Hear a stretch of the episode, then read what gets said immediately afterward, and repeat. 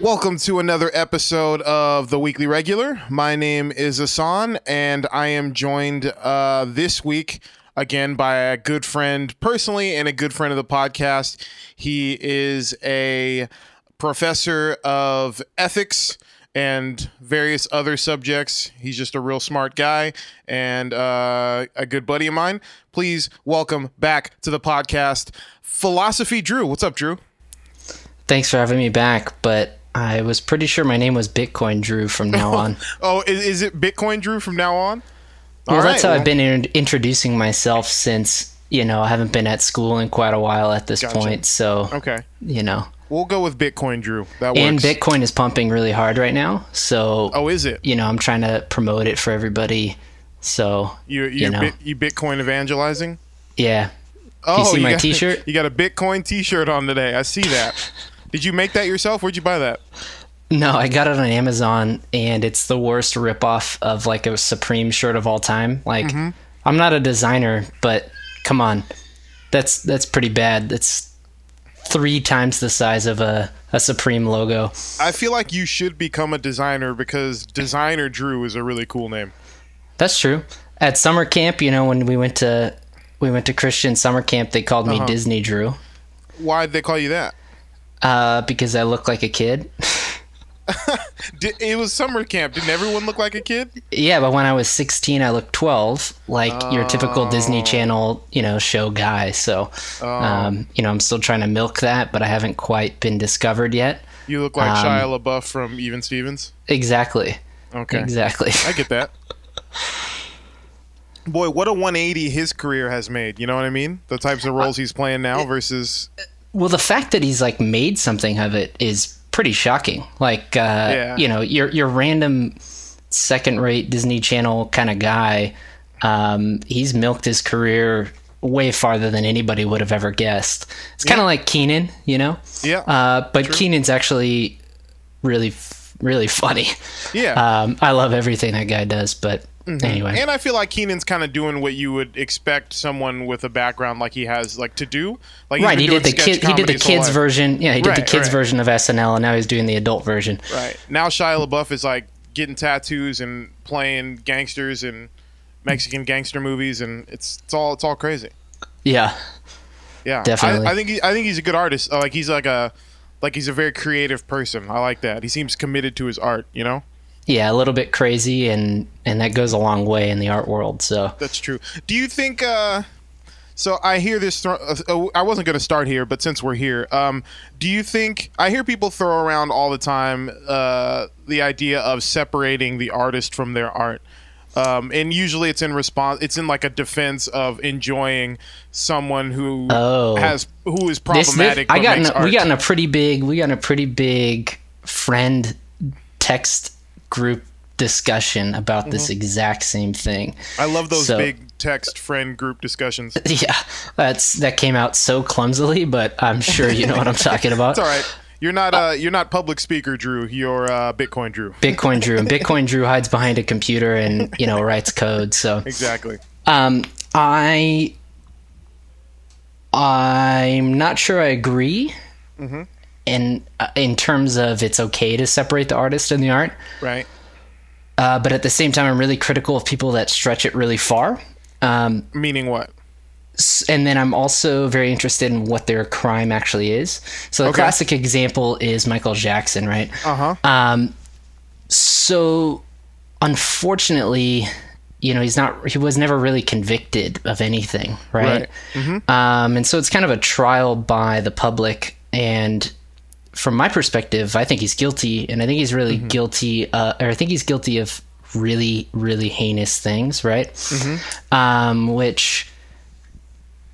Uh, unf- uh, again, unfortunately, he ha- he was never convicted of anything, Right. which is a bummer. But at the same time, I can't separate the artist from the art there uh, because because I think I, because I also think the people that are okay with separating the artist from the art in that situation, okay with listening to his music, also think he's guilty. I'm not sure. I think only the total fanatics don't think he's guilty. Right. And so in that scenario, and because it's such a bad crime, like uh, and I'm so against like cancel culture, but we should mm-hmm. cancel him for sure. We should cancel Michael Jackson.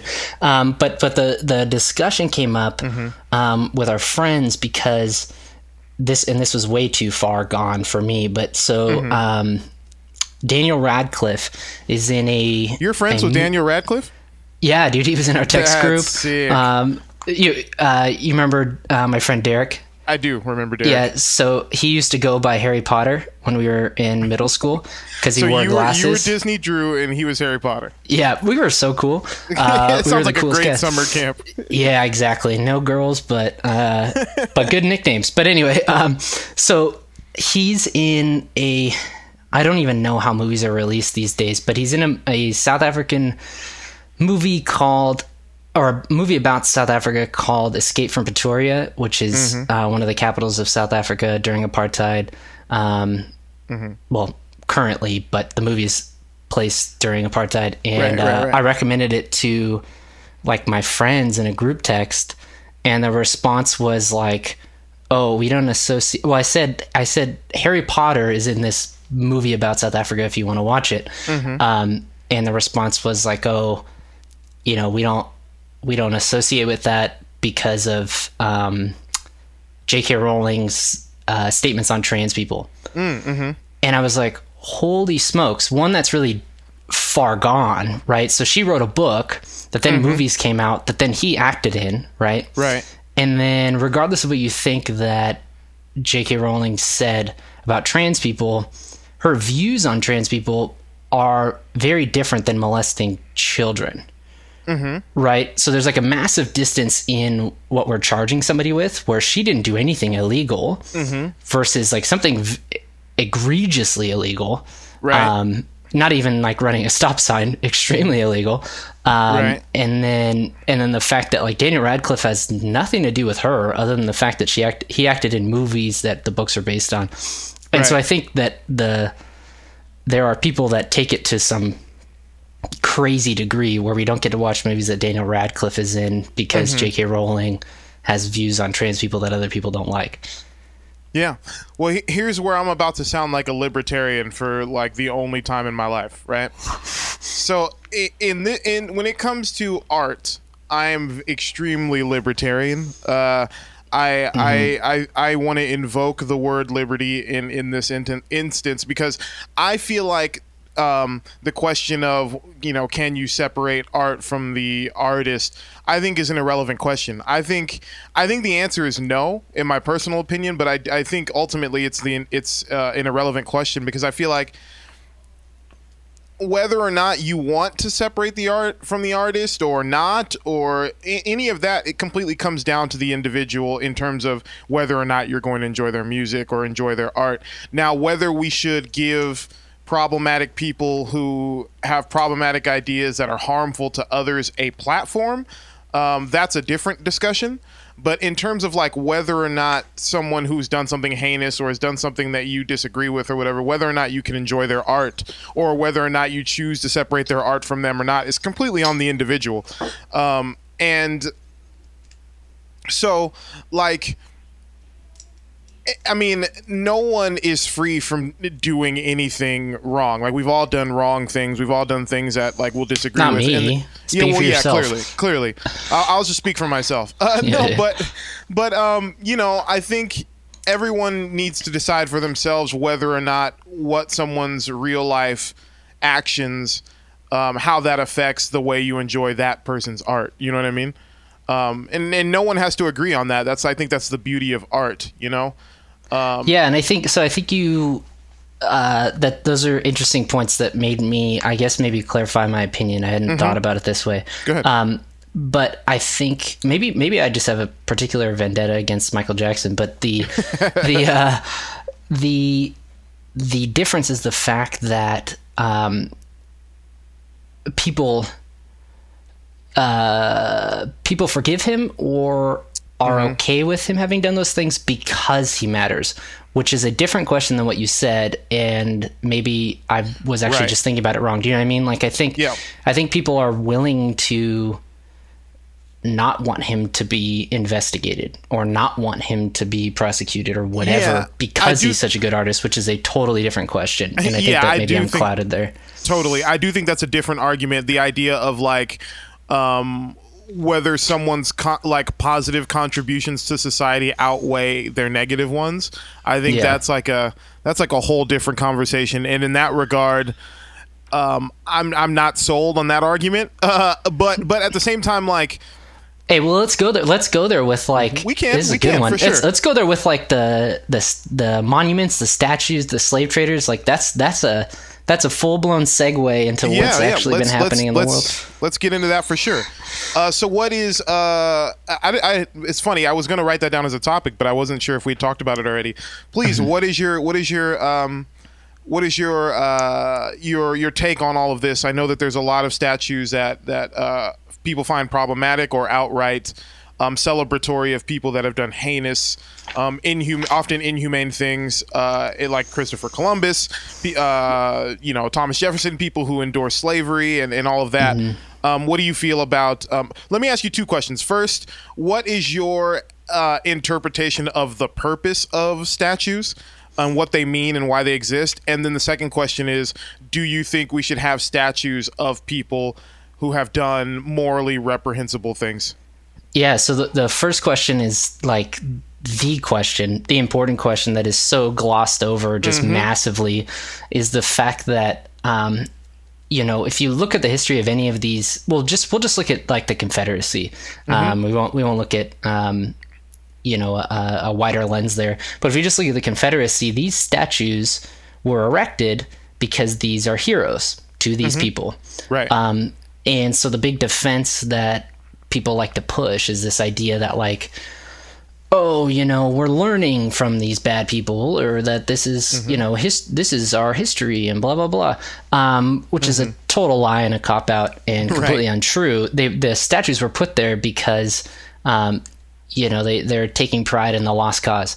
Um, Right. the the the way that I approach the the Confederacy specifically, which I think is a different question than a lot of others, um, like Thomas Jefferson versus you know General Lee, I think are very different questions um, because in in the context of General Lee, the cause was slavery, Right. as opposed to um, it wasn't like Thomas Jefferson was fighting for slavery. Uh, Right. Maybe he was a proud slave owner, maybe he had slaves, but these are these are other things that he did. It wasn't his it wasn't his standpoint. It's not what a Thomas Jefferson statue represents. Um, now, those are thoughts that might come to mind, but it's completely different than something for the Confederacy. Um, and I think I so in general, I think I'm good in a teaching perspective where I don't necessarily try to push my students towards my point of view because that kills a philosophy class. The whole point is discussion. um, Yeah. So so I try to give everybody's you, you know I try to present all the viewpoints, but we've had discussions on the Confederacy uh, or the Confederate statues and. Uh, the way I approach it is not even from a racist, not a not a slavery perspective, and what I say is like, let's forget that they were fighting for slavery. Let's forget that this is this has racial connotations, and let's remember the fact that like these are just traitors. Like we don't have to even go to like the real controversial issues.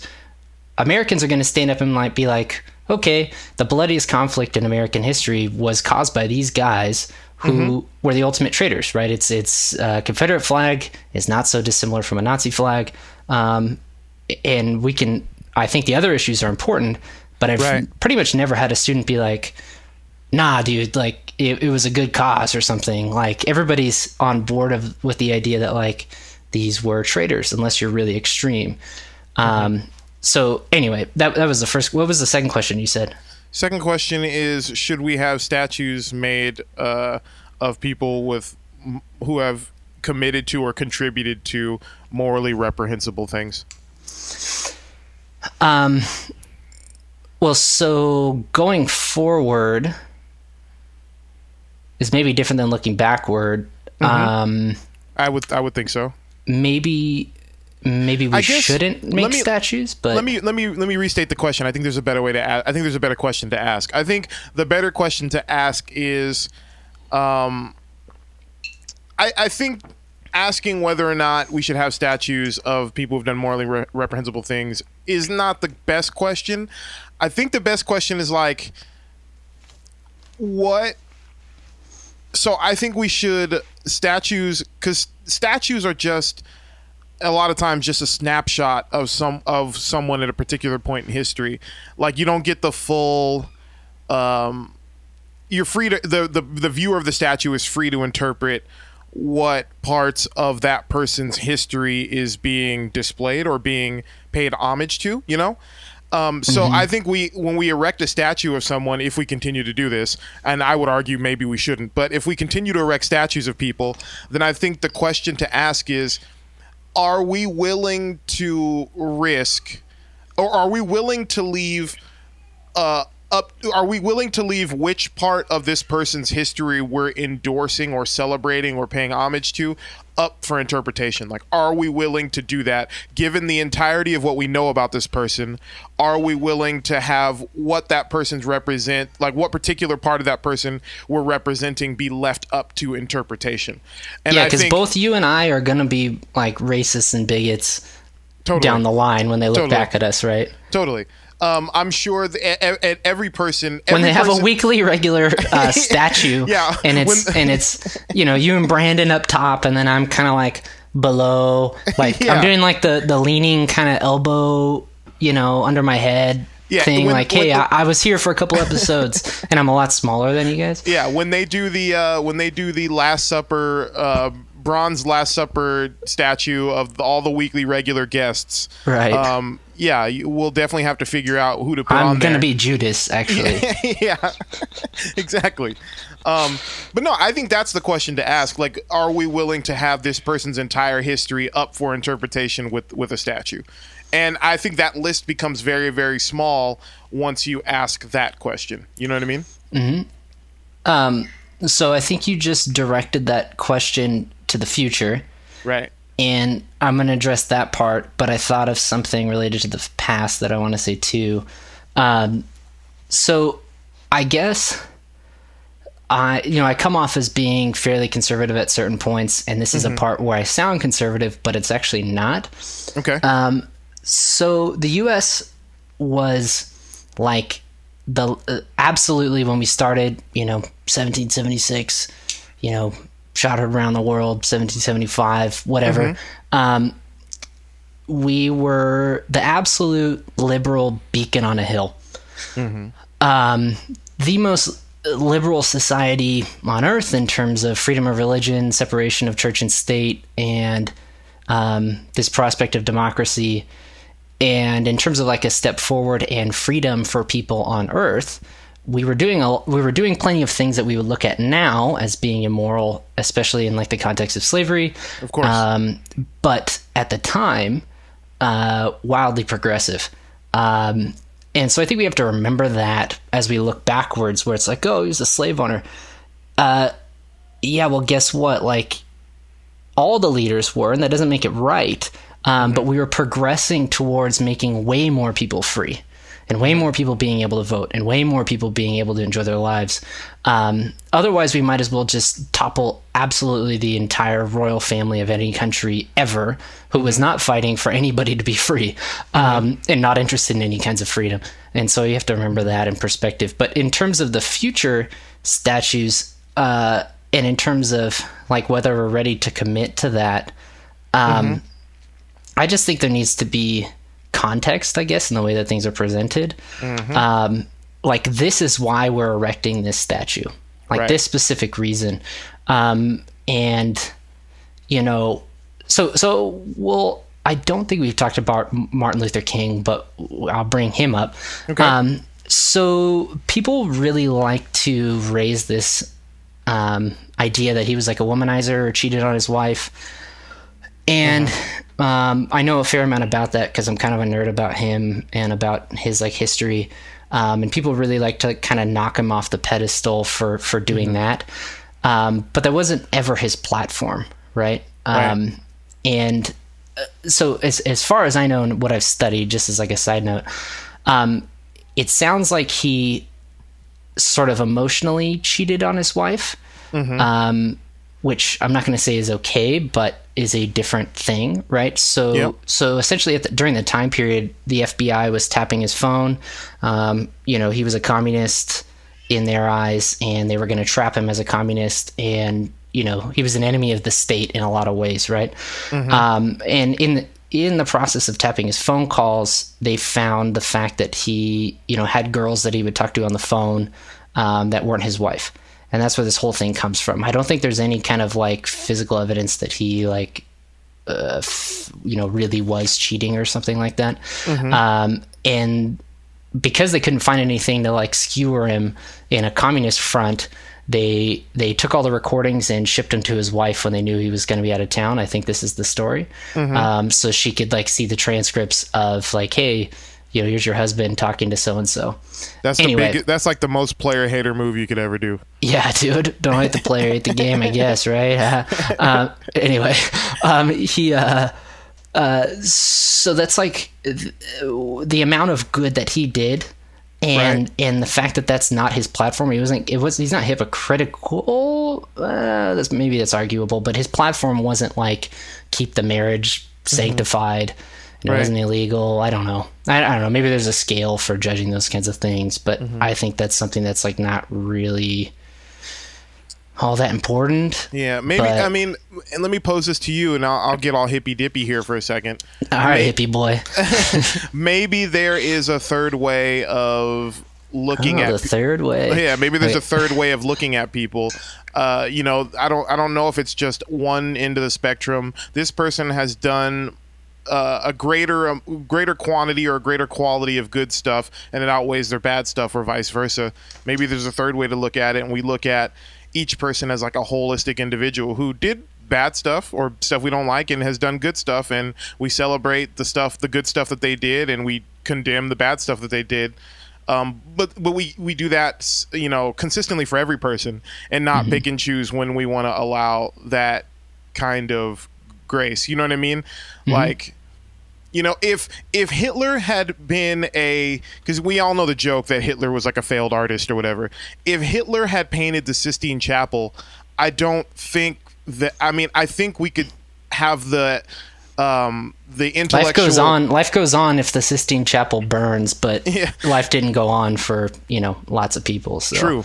I think I think, but I do think, especially once removed by you know hundreds of years or whatever. I mean, obviously Hitler wasn't hundreds of years, but um, you know, once removed by time, I think we we currently have um, the intellectual nuance to hold both ideas in our heads. Hitler was a monster, but he also created one of the most beautiful paintings in architectural history. Like I think we can hold both those those ideas, and to and to acknowledge the beauty of something that he painted is not to endorse him as you know a terrible tyrant that murdered thousands of millions of people or whatever. You know what I mean? Right. I think we can hold both those ideas, and I think it comes down to the individual as to whether or not um, one side of that spectrum for them makes the other not bearable. And i think those those those those complaints are valid and those things are valid but i think we are nuanced enough like thinkers in order to hold both those ideas you know? Yeah. Yeah it's it's compartmentalized. It's like hey they did this thing and then they also did this other thing that's bad. And um i'm just not sure. I guess i guess if i just bring it back to like the confederate yeah. scenario. Um, I I'm just not sure there's anything that we can really raise to say that like any one of these guys did something that was so overwhelmingly great.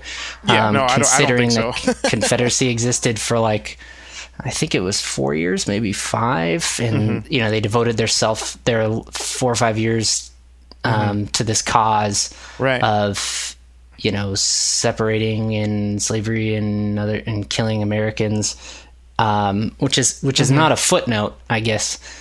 Um, uh, you know, maybe maybe if they were doing something, you know, if if one of these Confederate leaders, I don't know, Stonewall Jackson, mm-hmm. um, also painted the Sistine Chapel, uh, but I don't. I'm not aware of any of these guys being notable for any other reason. I guess right, right? which is kind of what you're saying. Um, yeah this is literally what they're famous for is doing these things.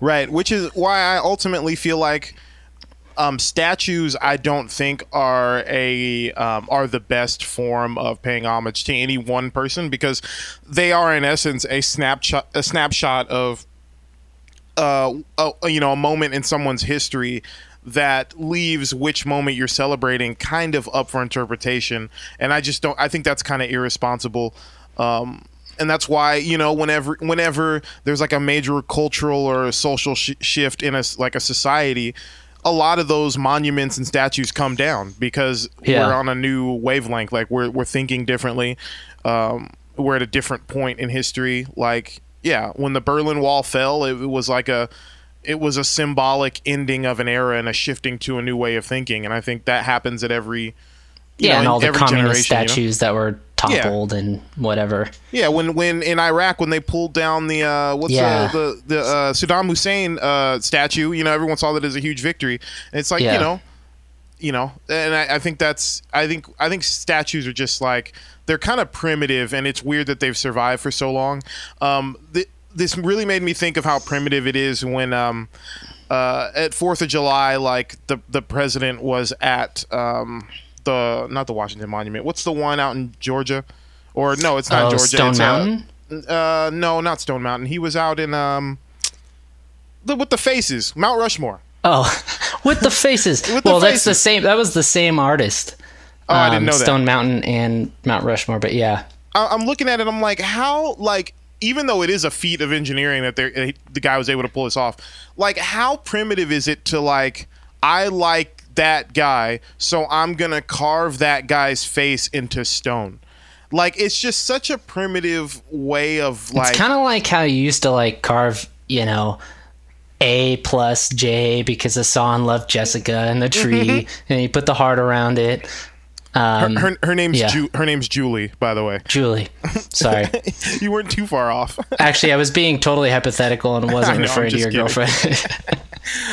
and now I wish I just picked a different letter. But yeah. yeah. But yeah, it does seem primitive and it does seem short sighted to me. I think there are better ways to.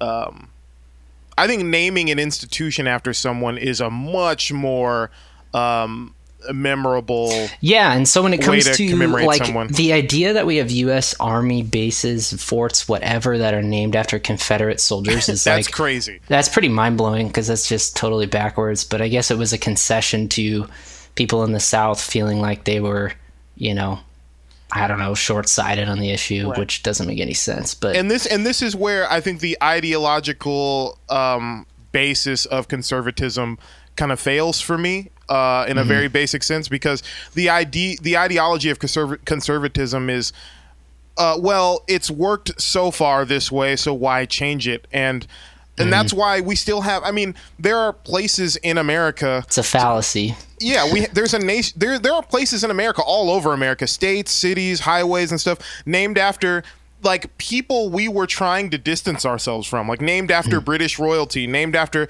people who used to own chunks of this country, and like hmm. the names still exist. Mostly because it's just always been called that, so we just continue to call it that.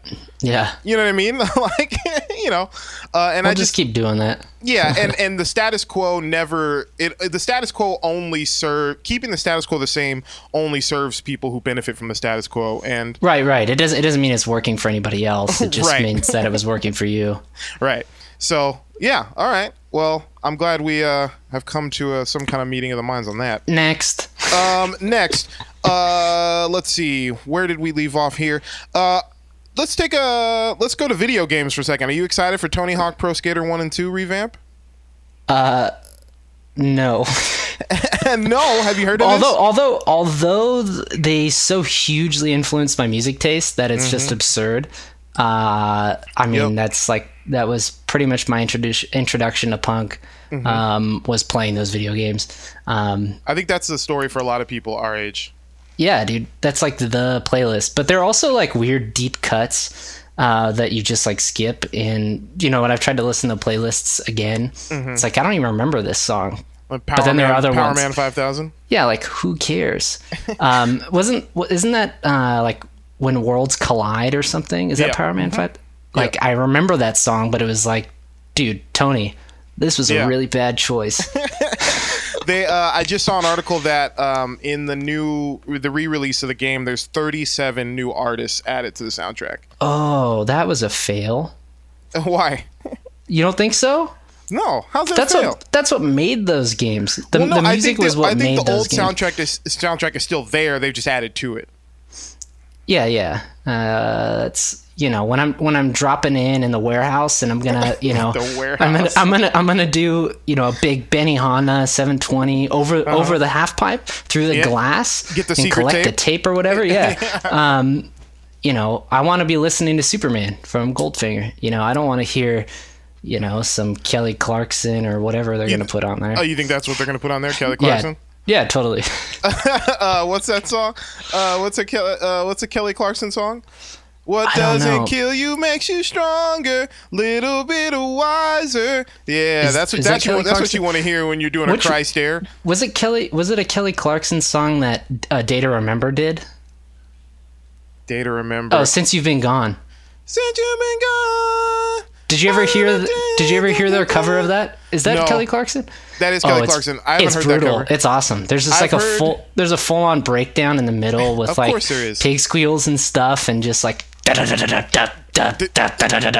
There's a guy. Uh, his name is um, I think it's Alex Melton, like M E L T O N, uh-huh. uh, who does uh, country covers of like punk and alternative songs, and oh. he he does a country cover of. Um, I write sins not tragedies by Panic at the Disco, and it is, it is perfect, Drew. I'll have to check it out. It is perfect. You should check it out. I only Uh, like country when I'm when I'm feeling, you know, MAGA. Um, on the Fourth of July, I listen to plenty of country, and I got no, uh, I got no qualms against saying that at all. What do you? I was no, listening. country's good. What what kind courtesy of of country the you red, courtesy of the red, white, and blue, kicked it off and finished it. So, What uh what what were you, what were you listening to? What kind of country? uh, You, so you a Florida was you a Florida Georgia line type guy? well. I I know songs. I don't know albums. I'm not good at artists. I there was a time period where I didn't have a MP3 situation. Like this is 2009, 2010. So I Mm-hmm. don't even know what we were doing at that time. But I didn't have a CD player or any Mm-hmm. kind of like aux hookup. I guess is what we would have been doing Mm-hmm. um, for like a year and a half. And all I did was listen to the radio. And pretty much Mm-hmm. the only radio station I could handle was the country music station. So anything that came out during that time period, I pretty much know, and I'll uh, I'll come back to. But I I couldn't name anybody to be honest. My wife knows more of it, but So little, little Kenny Chesney, huh? Little Kenny Chesney. I guess I dude I don't know if if if you sung a couple of his songs, I would definitely Let's know see. them. But uh, I'm trying to think what came, what came out around that time. Like um, don't blink, cause just like that, you're six years old and you take a nap and you wake Man, up you like and you're this stuff, huh? 25 and your high school sweetheart becomes your wife. It's a good song. hey, that is my wife. Actually, that is my song. Your your wife is your high school sweetheart. Uh, she was not my high school sweetheart, but we went to Oh. high school together. We weren't even friends. You guys hated each other in high school.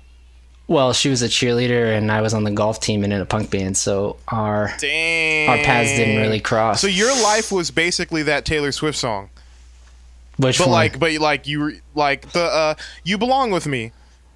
oh, I don't You're even on know. the phone with your girlfriend. She's upset. You got, you know that song. yeah, but what are the words? she don't know. wears short skirts. I Yeah, wear yeah. t-shirts. I was thinking like- more like Skater Boy. I was thinking more like Taylor Avril Swift- Lavigne. No, like, nah, dude. It was more like the I was the Swift Skater song. Boy, and, and she said "See you later, boy." That's more what I think. Nah, I think you were more like the Taylor Swift version, but you were the Taylor Swift protagonist. Okay, I like that one better. That's a better song, anyway. you know way too much pop culture, but yes. Oh man, you got to know pop culture. You got to know. You know, that's that's all we got. All right, next topic. Um. so, uh, have you and you just had a baby or are having a baby? Yeah, yeah. He's four months old. Well, a little over four months old. Gotcha. He So, are- giggles and he stands now, so we're Nice. we're moving in the right direction. Nice. Um. So, are you being extra careful with the COVID nineteen? Yeah. Uh, so I was talking to my buddy about it today. Um, I probably less scared of the health implications in terms of like disastrous results just because we're young. Mm-hmm. Uh, and so statistically, we're probably going to be fine. I'm probably more concerned of the um, economic or work implications. So we uh-huh. have family friends um, where the whole family got it, five of them, and they oh, were geez. in the hospital for like a month. Um, and they got three sons between the ages of like 22 and 28 and they were in the hospital for a month so oh, wow. um, i'm probably more worried about like what that would do uh, to our general life situation with our kid yeah i hear that all right well speaking of that i mean let's get into it um, so you are you are a new father but i mean mm-hmm. you're a father nonetheless um, right Papa. now, a, a hot a hot topic uh, in the streets right now uh, is schools and what uh, yeah kids are going to be expected to do in the fall if schools are going to reopen or not if they should reopen or not um, it's it's a you know it's a it's a topic that's becoming very politicized um, Trump and that camp are pushing for schools to reopen like normal and take, you know, certain safety precautions, I guess. It's still pretty loosey goosey on what that might look like. Um, and um, the left is more so saying, you know, if it's not safe for us to return to work or if it's not safe, you know, you know, for us to be doing life as normal, why should we be sending our kids to school like normal? Um, you know, so what what is your whole uh, reaction to what's going on with the school debate? Uh, if you have any personal thoughts on it. Well, I think it's unfortunate in the fact that, you know, I teach college, so mm-hmm. teaching online, you know, there's a certain amount lost, obviously, but right. the part that's lost, I think, is more of a, a learning part in terms of the subject matter itself as opposed to life skills, right? Um, which is so much what kids are learning. And you know, not only can they not learn on a computer, you know, five year olds can't really effectively be delivered lesson plans. You can't just you know assign the reading and take the test the way we do with online classes for college. Right. Um, but I so believe in the social aspect of schools as being important, and I don't know what the solution is in terms of you know what do you do with an eight year old, right? Um, but at the same time, I think it's absolutely fantasy land. This idea that any kind of restrictions are really going to stick. I saw some posts. I don't mm-hmm. even know where I saw this. Maybe sometimes I mention things and and they're actually huge, but it was an offhanded thing for me. But somebody posted in, who was a mom and said like, if you don't think your kid is gonna lick their hand and chase people around on the playground, saying like, "I got corona disease" and like trying to touch everybody, um, you're kidding yourself. Like that is right. what kids do. Right. Like I, I don't even remember. It's like a, it's like practically a schoolyard game where somebody has a disease and you chase them around and like you you right. tag somebody and then they have the disease and then you run it's like basically playing tag but there's like a disease variant of it or something like the idea that kids aren't going to be like swapping spit and licking drinking fountains like i always remember there was that kid that would like put his whole mouth over the drinking fountain yep. Like there was always one weirdo. there was always one weirdo in every class who just like swallowed the drinking fountain and like sucked out water. That was and, the kid who flipped his eyelids up too. Yes. Same flipped kid. his eyelids up and would like fart under his arm and yep. you know um, I always wanted to flip my eyelids up, but that scared me because I don't like touching my eyes. But yeah, um, but yeah, I mean, I think it's I I I think the problem with a lot of the way the right has reacted to a lot of this is that at the end of the day, it just sucks. Like, it might not be a political issue. It's just like, oh, this really sucks. And maybe we're going to have to get through it as opposed mm-hmm. to denying that it sucks. Um, and I don't, I don't know. Eh, well, mm-hmm. given given our current tra- trajectory, which is not good, right? Um, I would say no. We shouldn't be sending kids back to schools, right? Um, because it doesn't look good. Uh, it doesn't mean we can't do it in the spring, um, but it's it, but it's I don't know. Kid kids are like, I mean, this is what happens, right? The flu goes around because all the kids are licking po- the same pole at school.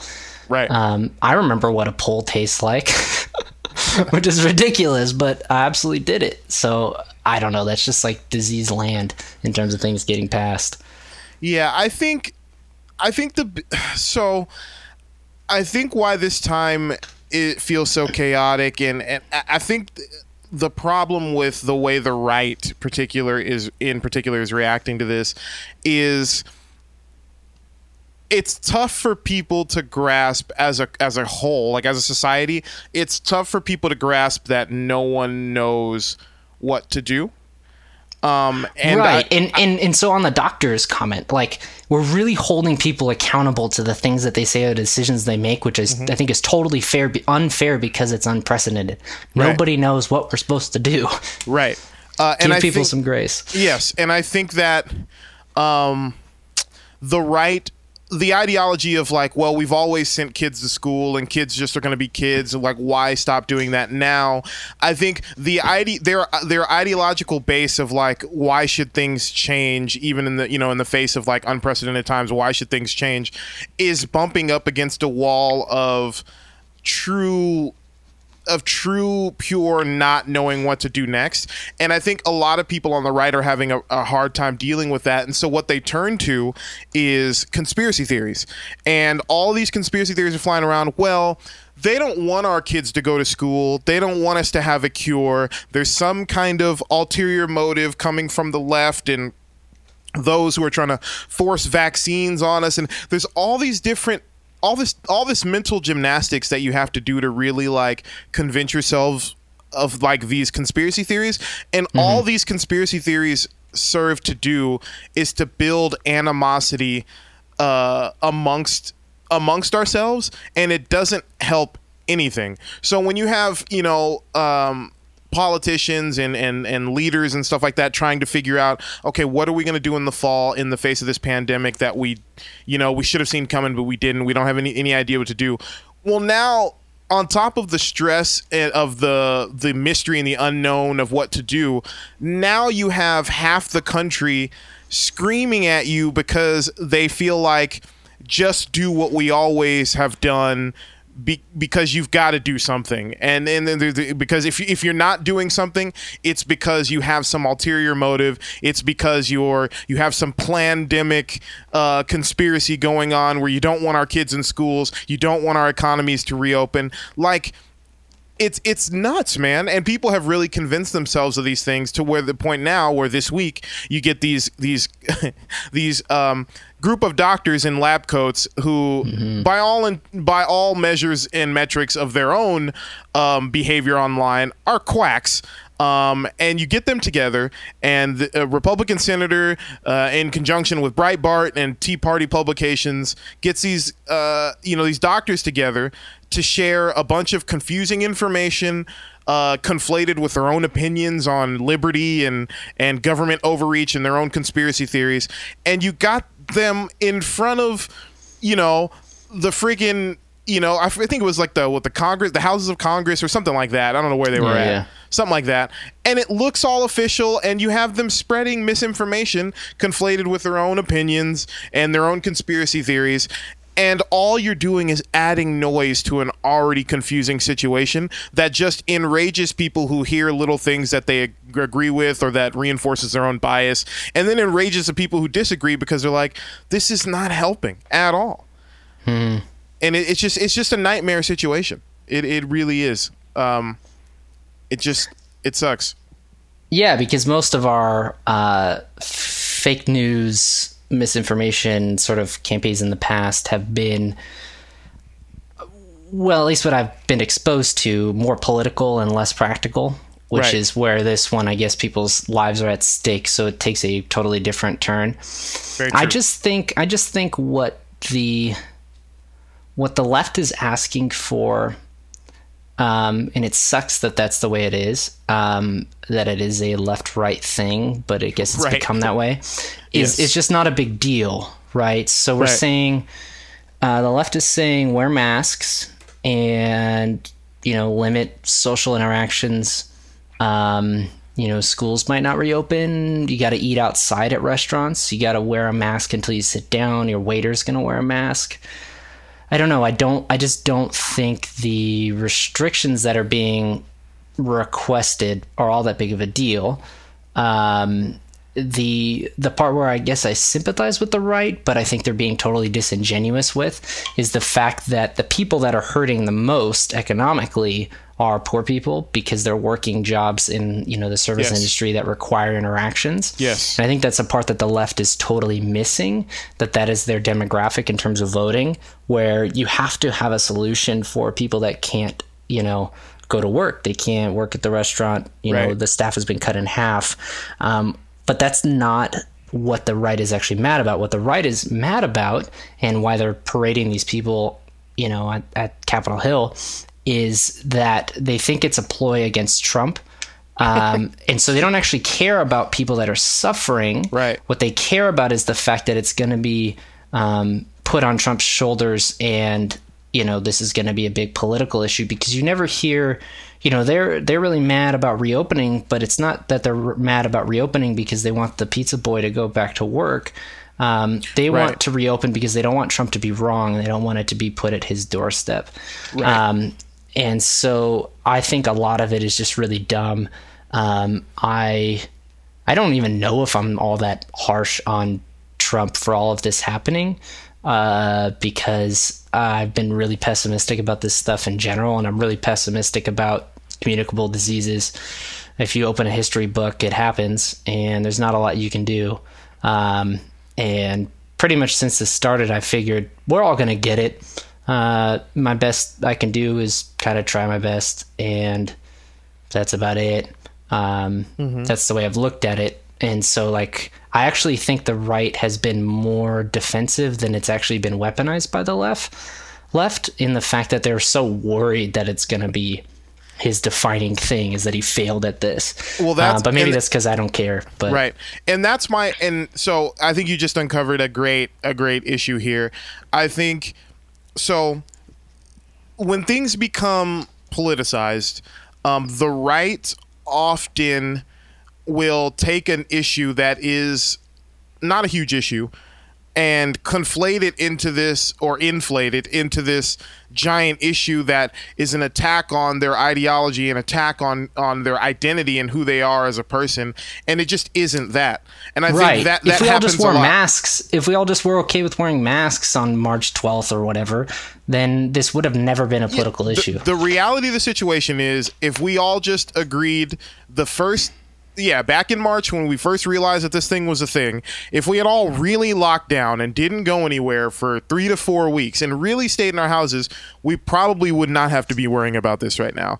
Um uh it, it's it's crazy to think because the right does this a lot and i you know i would have to think about you know i'm sure there are examples of this on the left but i feel like the right over the last you know however many years has become so much more like um uh, team aligned and much more politic politically uh entrenched uh, on their side of things. And it's happened on both sides but there's just so many examples on the right where you take the issue of you take this issue. All we're asking is hey everyone wear a mask don't go anywhere uh, and then we can beat this thing. People on the right look the only reason people on the right don't want to wear a mask and don't want to be told to stay in the house is because they don't want to wear a mask and don't want to be because told of to stay in the 1776, dude. right. Do you not remember? It's we be- fought against masks and being Like, told what to do. If, pe- if people on the right would just say, I don't want to wear a mask and I don't want to stay in the house because I don't want to, because I'm selfish and I don't want to do that, I would have much more respect for that person than them. Because most people don't have that level of, I'm not going to call it courage because I don't want to make it seem noble. Most Mm-hmm. people don't have that kind of fortitude, let's just call it that, or boldness to be able to say that. So in or their just ca- selfishness, I guess, right? it- so in so in their in their cowardice, they say they conflate it and make it about something else. Well, if they're asking us to do this, it must be mean because they have a larger agenda to push. It must mean because if they're asking us to wear a mask and not go anywhere, it's because they're they must be out for some larger sense of control that they're trying to impose on us. Where Yeah. like and it, and- and if you just poke at that logic for even a second with some rational thought, it completely deflates. Uh, Yeah. you, you know what? You know what ensures that the, the federal government has as much control over you as possible? You being able to go out and spend money. You being able to go out and function in society as normal. Uh, trust me, man. Every politician in the United States, left or right, wants the economy to go back to normal, wants you to be able to go back to work, wants you to be able to do all the things you did before, because that's where the federal government really That's has why they have a control. job, yeah. That's why they. That's what they want because that's what generates uh, uh, uh, money f- to put in their pockets. They don't want you sitting at home and them trying to come up with ways to send you money. That's not what politicians want. So this Yeah. whole idea about oh they just want to give us mass so they can control us is a baseless crock of horseshit that is just an excuse for people to n- not have to say I'm just selfish. And this is the way it is with everything. It, like that the right chooses to champion for the most most parts it is I it, they should just say I like Jim Jeffries has a joke. He says the only argument for wanting a gun in the United States is, "Hey, I like guns. I want a gun." But no one no one says that. Everyone makes it about something else, and it's just most of those arguments when you poke at them for long enough, they just they just fall apart. It, it just comes Yeah. down to you value your own self-interest more than you do the interests of everybody in the country and you just don't want to say that. But that is that is the point, you know? Yeah.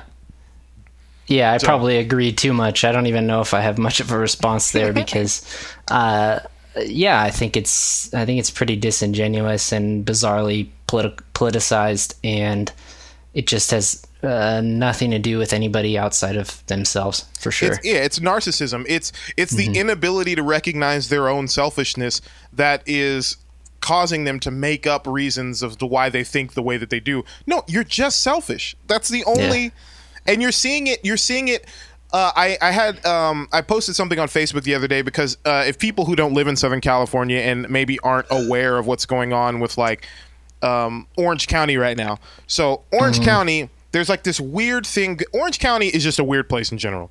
Orange Yeah. County, like in a lot of ways, is kind of like people say it's like the floor. The joke is like it's like the Florida of California. It's the um, Rancho Cucamonga of urban areas.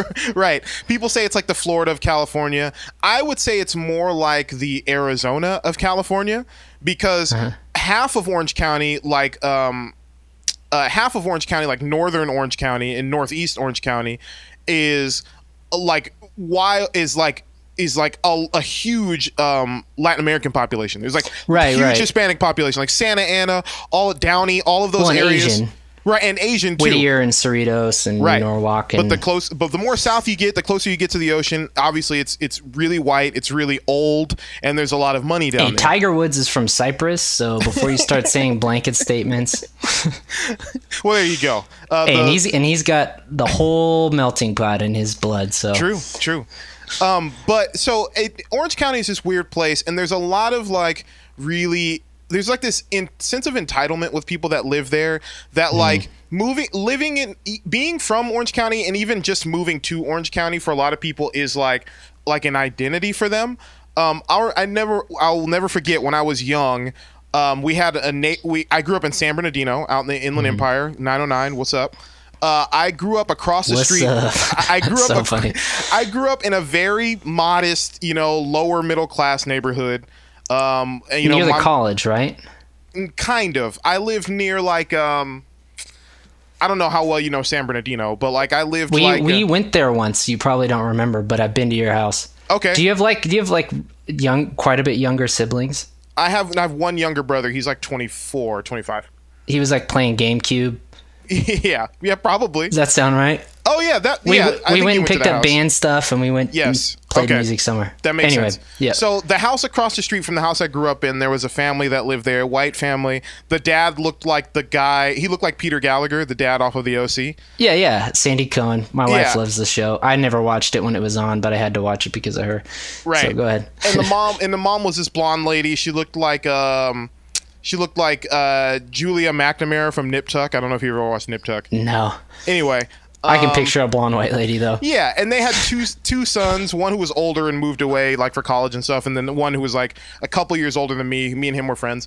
But I'll never forget. Like, uh, my mom was like, my mom was telling me one day that she, like she after having an interaction with the lady across the street, um, she came in the house laughing and chuckling to herself. And I must have been like 12 at the time. I was too young to kind of understand why my mom was laughing. But she comes back in laughing, and she's like, because so the guy who lived across the street, the husband uh, he mm. owned a like a used car dealership, so he thought he was like hot shit, you know. uh, he was like, uh, yeah, he's like, my mom was like, you know, every time the lady across the street, I won't say her name, but uh, she's like, every time the lady across the street sees me, she tells me, uh, haha, she kind of chuckles and tells me she can't wait to move to uh, Newport Beach, right? and uh, and I'm and my mom was like la- she was like laughing. She's like, I just laugh. They're gonna live here for the rest of their lives like we are, right? And I didn't understand like why that was so funny. Now as an adult, I know why that's funny because like for for a certain type of person, like moving to Orange County or living in Orange County is like the fulfillment of some like lifelong sense of feeling like I'm owed like a better existence. Okay. Yeah, you yeah. know what I'm saying? Yeah and I feel like that that level of like entitlement is being borne out right now in Orange County with the COVID thing because there's like a whole. I'm move- here, yeah. There's I'm whole, here. They're out there. Yes, I'm not listening to them. There's a whole movement in Orange County of people who refuse to wear masks, who refuse to take any sort of precautions with COVID nineteen because either they're like you know uh, they feel like they're just above it or like it just does the rules don't apply to them or because they're these like there's like these weird religious fanatics there who have conflated their like religious attitudes about the afterlife and stuff with not having to socially distance or do anything preventative in this lifetime. So it's weird.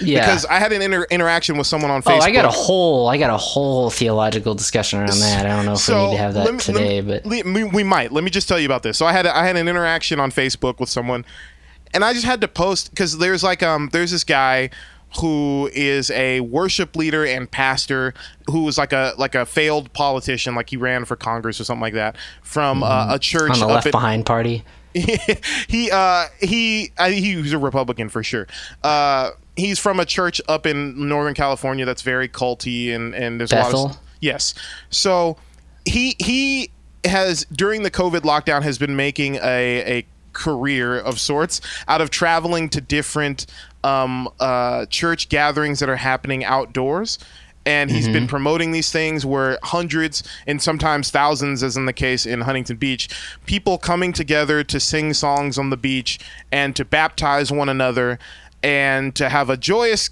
uh, gay old time in the name of the lord um, and i've seen pictures and video clips and not a single person from what I can see is wearing a mask. No one mm. is mm-hmm. distanced. People are baptizing each other and hugging each other and it's just wild to me because the like I have a background in Christianity. You have a background in Christianity. I know the church he comes from. I know the type of stuff that they talk about. And th- this this church a year ago would be the first to tell you, oh, God, there's no limits to what God can do. God can meet you anywhere. He can save people in the midst of where they're at, in prison, wherever, you know, God's all powerful, can do anything. But for some reason, during this COVID lockdown, these church leaders feel like, you know, it's just, uh, we feel like it's an imperative for uh, us to gather in large numbers and sing praises to the Lord. Uh, mm. and and as evidence of that, of, of us being right about that, lots of people are being saved right now.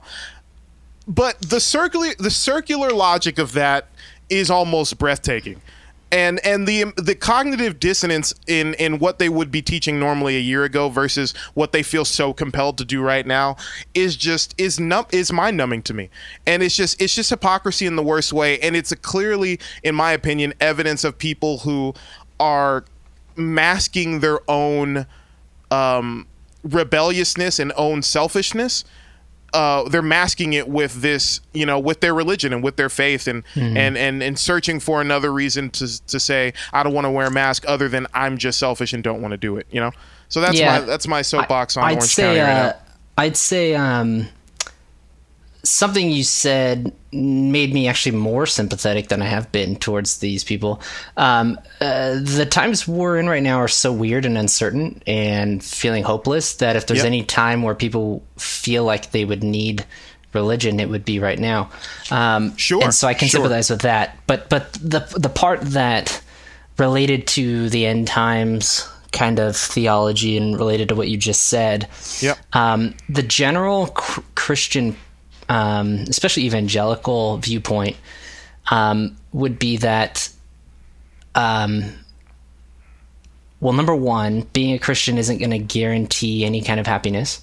Right. Um, you're going to pick up your cross, and it doesn't really matter what happens in your life. Yeah, and if anything- prosperity type. If anything, life is going to get worse for you. Right, right, and you should Yeah. be proud of that. Um, Right. And so, what I find a little bit strange from an end times sort of idea, which is related to the COVID thing, is this idea that, um, and I'm going to relate this back to like environmentalism because I think it's an important relation in the way that I usually talk about it. Um, but since when does God not allow your stupid decisions to punish you? Like that that's almost like youth group 101 is like, hey, you do something stupid and your life is not going to benefit from it, right? Right. Um, and for some reason we we bask in the face of it or whatever. We fly it in the face of you know science or any kind of reason and decide that you know god's going to take care of you no matter what you do um, which is not at all the anything you're going to learn in any christian circle right? You're going to learn the opposite. Um, and i always liken it to and you know, when i talk about it in class i always liken it to environmental stuff because i swear the the evangelical right position is this idea that the earth is going to end at some point Right. um, because God's going to bring it to an end, which is is totally fine. I have nothing nothing wrong with that standpoint. But what what they bring that to is the fact that we can do whatever we want to the earth, and it doesn't matter. And it doesn't matter because God's going to end the earth when He wants to end it. But again. Since when does God not punish you for the things you do that are wrong or irresponsible? If you drive drunk, Right. my so my mom used to always say that she would pray that I got caught right like that's basically christianity 101 in in in terms of like an ethical standpoint where um we don't want you to get away with doing bad things as christians we don't want you to get away with getting doing bad things um and so I, I always liken it to like a rev limiter in a car. Uh, if you drive a manual transition, your transmission, your car's not going to shift for you. Um, but most cars have a rev limiter that won't allow you to rev past a certain amount of RPMs. The engine will actually shut off. Like when you're playing a racing video game and you're at the starting line and the needle's bouncing off the off the end, it's like because the car is turning on, turning off, turning on, turning off. Um, and people think that there's some kind of rev limiter and we can put as much pollution in the earth as we want. We can do whatever we want because God's going to stop us from killing ourselves. Well, we already know that pollution is killing all kinds of people, right? All over the earth. Polluting props, it's it's causing asthma, all kinds of health problems. Why? Because we did it. God didn't stop you from doing that. He allows you to be stupid. That's the whole point of free will. Um, and so back to the mask thing, I think it's absolutely ridiculous that like uh, it's it's almost like you know when when you know Jesus is being challenged or tempted in the desert and he's going to jump off the cliff. Um, you know the angels are going to save him. Um, like that's literally like putting your God to the test. Is to say like I'm not going to wear a mask and I'm going to be around hundred people, um, Yeah. and God's going to save me. That's like it's like words out of Jesus' mouth of like you're not supposed to be doing that.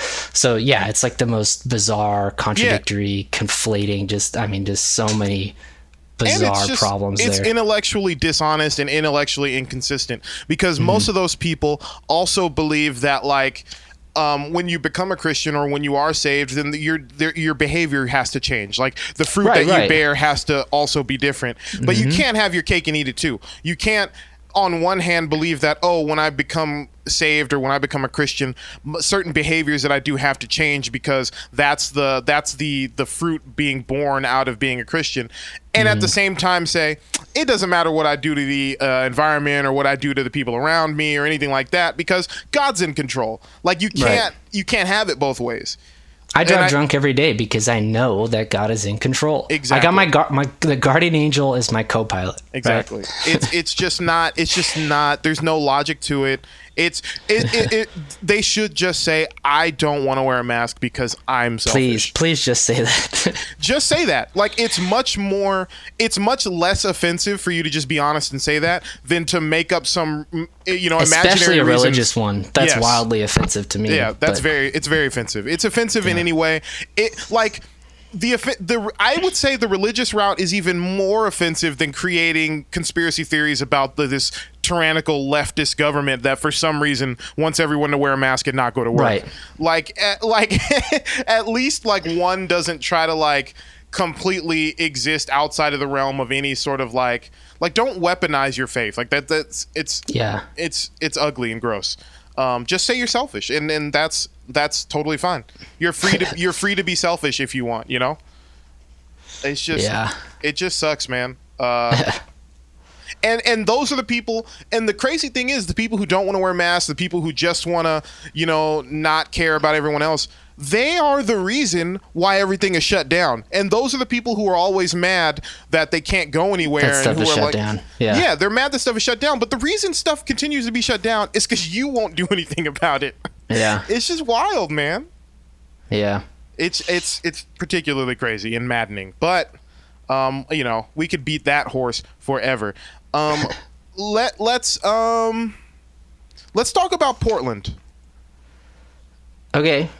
Um, i figured you might have some uh, interesting insights on this um so i am not super familiar with um some of the finer details of what's been going on in Portland over the last 60 days or whatever. I do know that um, uh, Portland has been there's been nonstop protesting and rioting for the last 60 days. Um, The whitest city in America, by the way. yeah, the whitest city in America. There's been protesting and rioting uh, the last 60 days.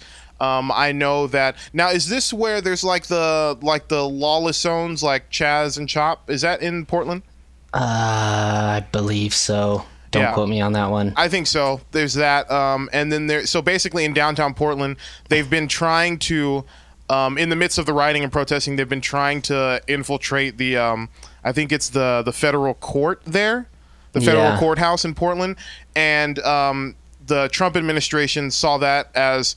Um, in uh, either an opportunity, depending on how you're looking at it, or uh, a reason to send in at first covert um, federal agents of some description to go in and neutralize certain um, protesters, rioters, whatever you want to call them, or suspects or whatever. Um, From the streets of Portland. Once it was being reported that that was happening, then they sent actual marked car, like you know, badge wearing, uh, quote unquote, um, you know, federal agents. Uh, some of them were border patrol agents. That those types of people. Like, uh, like I believe one of them was I forget the name, but it was they were like basically if border patrol had a SWAT team, that that's who these people are. Um, Were sent into Portland to, to quote unquote defend uh, federal property uh, and monuments. Um, and uh, apparently this week, they I think they've been there for a couple weeks now. And apparently this week it was announced that uh, the the governor of Washington, I believe, has come, reached an agreement with President Trump to remove um, uh, the federal agents from there. Oregon. But yes. Oregon, yes. Sorry, what did I say? Seattle or Washington? Yeah, you said Washington. yeah. Sorry, I meant I meant Oregon. Um, Uh-huh. yeah, uh, yeah, they reached some kind of agreement to withdraw those uh, agents, and that's going to happen apparently. Um, so yeah, I think those are the broad strokes. Um, I just wanted to see your reaction to the situation, and then I'll uh, I have some comments as well. But I just wanted to see what your reaction to the whole like situation in general is. So I probably don't know enough, uh, which is a bummer. But um, my general reaction to, uh, you know, this is a there's some very broad strokes being painted here, and you know, I hope nobody holds me accountable for it. But I know enough about Portland, and this is also some massive stereotyping, but I imagine there's just a ton of virtue signaling and a lot of Facebook likes or Instagram likes and stories Sure. um, that are the root of a lot of the protesting there, which I think is um, it's fuel for the right and totally worthless. And um, when I said that Portland is the whitest city in America, that's actually a fact. Um, among cities over a certain threshold, it is the whitest. Um, and not that not that race should be an important thing, other than the fact that um, you know, there's a reason that the show Portlandia exists, is that there's Right. this stereotype of these really self-righteous people that aren't actually a part of any kind of struggle, um, and Right. really want to get some likes and make sure everybody knows that they are a part of the struggle. Um, and then so there's that part of me specifically related to Portland, and then I'm also pretty critical of a lot of the protesting, rioting, whatever in general, um, in the fact that these are the same people and i'm going to sound like a right winger when i say this but i'm but i'm not because it's for me it's just a logical distinction mm-hmm. um, you can't have your cake and eat it too you can't you can't uh, you can't think that covid is a big deal and then start you know having mass protests and everybody's you know bumping shoulders and you know all around mm-hmm. each other and, and whatnot and that that uh, is really frustrating to me because i think it i think it uh, hurts both causes. Yeah. Um, because it's uh, as a disingenuous part, and then I think it uh, becomes especially real in Portland, um, where mm-hmm. I don't mm-hmm. think that there are a ton of people that have things to be complaining about, other than, um, well, maybe I shouldn't say that. It's that their motive is uh, is to look good to everybody else, right. um, but it doesn't mean that doesn't mean that their causes are are bad. I probably have don't have enough to speak to on the um, on the situation in Portland specifically, other than the fact that I sh- I know that Trump's agenda is purely political, and the fact that yeah. you know he keeps tweeting and talking about the fact that these Democratic mayors can't handle their cities, so he's going to step in and fix it, which I think is. Um, kind of ridiculous in yep. the fact that um, he well one nobody in portland's voting for him anyway so it's like a it's like well, a show for the rest yeah, of the country exactly he's posturing he's posturing yeah. for the people who are going to vote for him anyway and he's showing that you know he can solve these problems and these democrats can't which i think is just i don't know i just don't care and I I'm think little... it, yeah, I think it does. For me, ideologically, it raises some problems. Um, the the the Trump sort of federal response to this, I mm-hmm. think, uh, because I don't believe that there was anybody in Oregon. Um, at any level of the legislature or the leadership that was crying out for help from the federal government.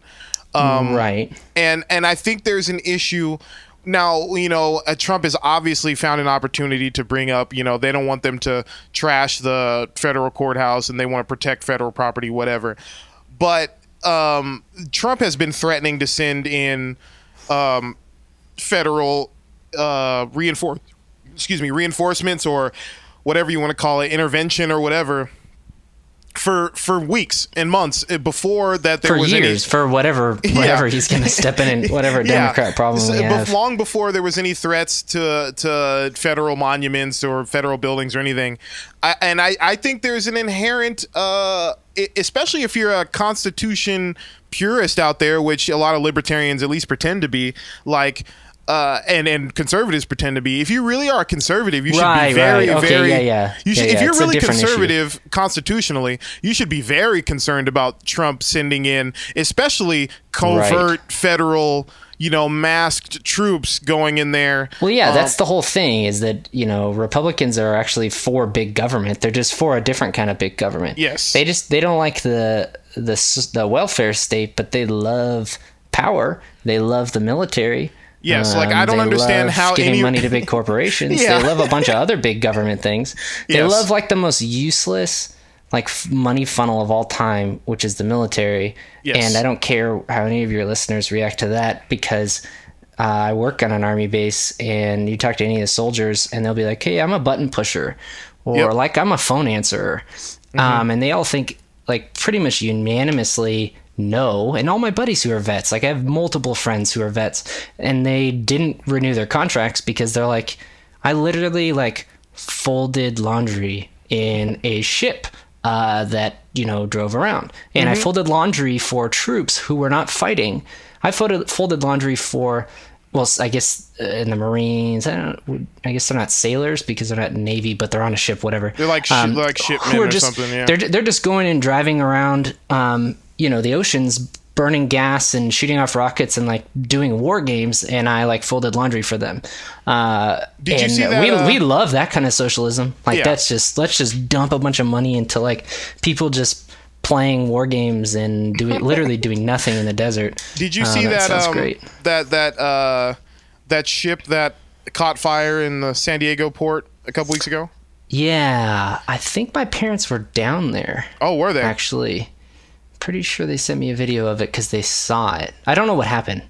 Yeah, there was a, a, a, uh, one of the ships down there that was like a that like air like Air Force jets take off from and stuff like that. It, yeah uh, I guess aircraft carrier. It wasn't an aircraft carrier though. Like it wasn't that big, I don't think. But it was mm-hmm. a, like a vessel like that that that um, that launched airplanes and stuff. Mm-hmm. And it caught fire like in one of the uh, like I think on like the surface level or something like that. And it was like a huge fire. Like they were they were fighting it. I don't know if they're still fighting it or not, but they were fighting it for. By the time I read the story, they'd been fighting it for days and nights. Um, they had called in like all different kinds of you know people to help fight the fire. They were dropping helicopter tanks of water on it, mm-hmm. and there were a bunch to, of guys with super soakers just going crazy. And they kept calling in more branches of like the military and like in fire departments and stuff like that to come. Mm-hmm. And it to me it was just like the perfect illustration. Of, like uh, uh, like the New Yorker couldn't come up with a better comic strip than the military scrambling to figure out how to put out this fire, and it's just like no amount of reinforcements that they can call is helping. And they're just praying that, and, and, and in the article I was reading, they were just hoping, like, there was some quote from one of the officers who was like, "It was, it's a great illustration for like Afghanistan." Yeah, they're they're like he was like we'll what? call a truce with the fire yeah. you know 19 years later. One of the one of the captains was like uh, yeah we just really hope that it doesn't get to the fuel reserves in the bottom of the ship because if that happens uh, there's you know there's like a million tons of fuel on this ship because it's an aircraft ship. So if that happens you know everyone run you know? And i'm just like that's kind of just like it's just such a microcosm of like the way we handle the military. We just we'll just add more people and throw more money at it and, and hope the worst doesn't happen. Yeah. And, and and it was just funny to me. So I thought I'd, I'd talk about that little aside. But um, yeah, I do think the uh, you know you made a, an interesting point about the right and like they love they love big government. They just only love government that serves their precon- guns. Yeah, exactly. that serves their preconceived notions. You know what I mean? Yeah. Um, because if you look at it, we spend a ton of money on the military, but the VA system is terrible.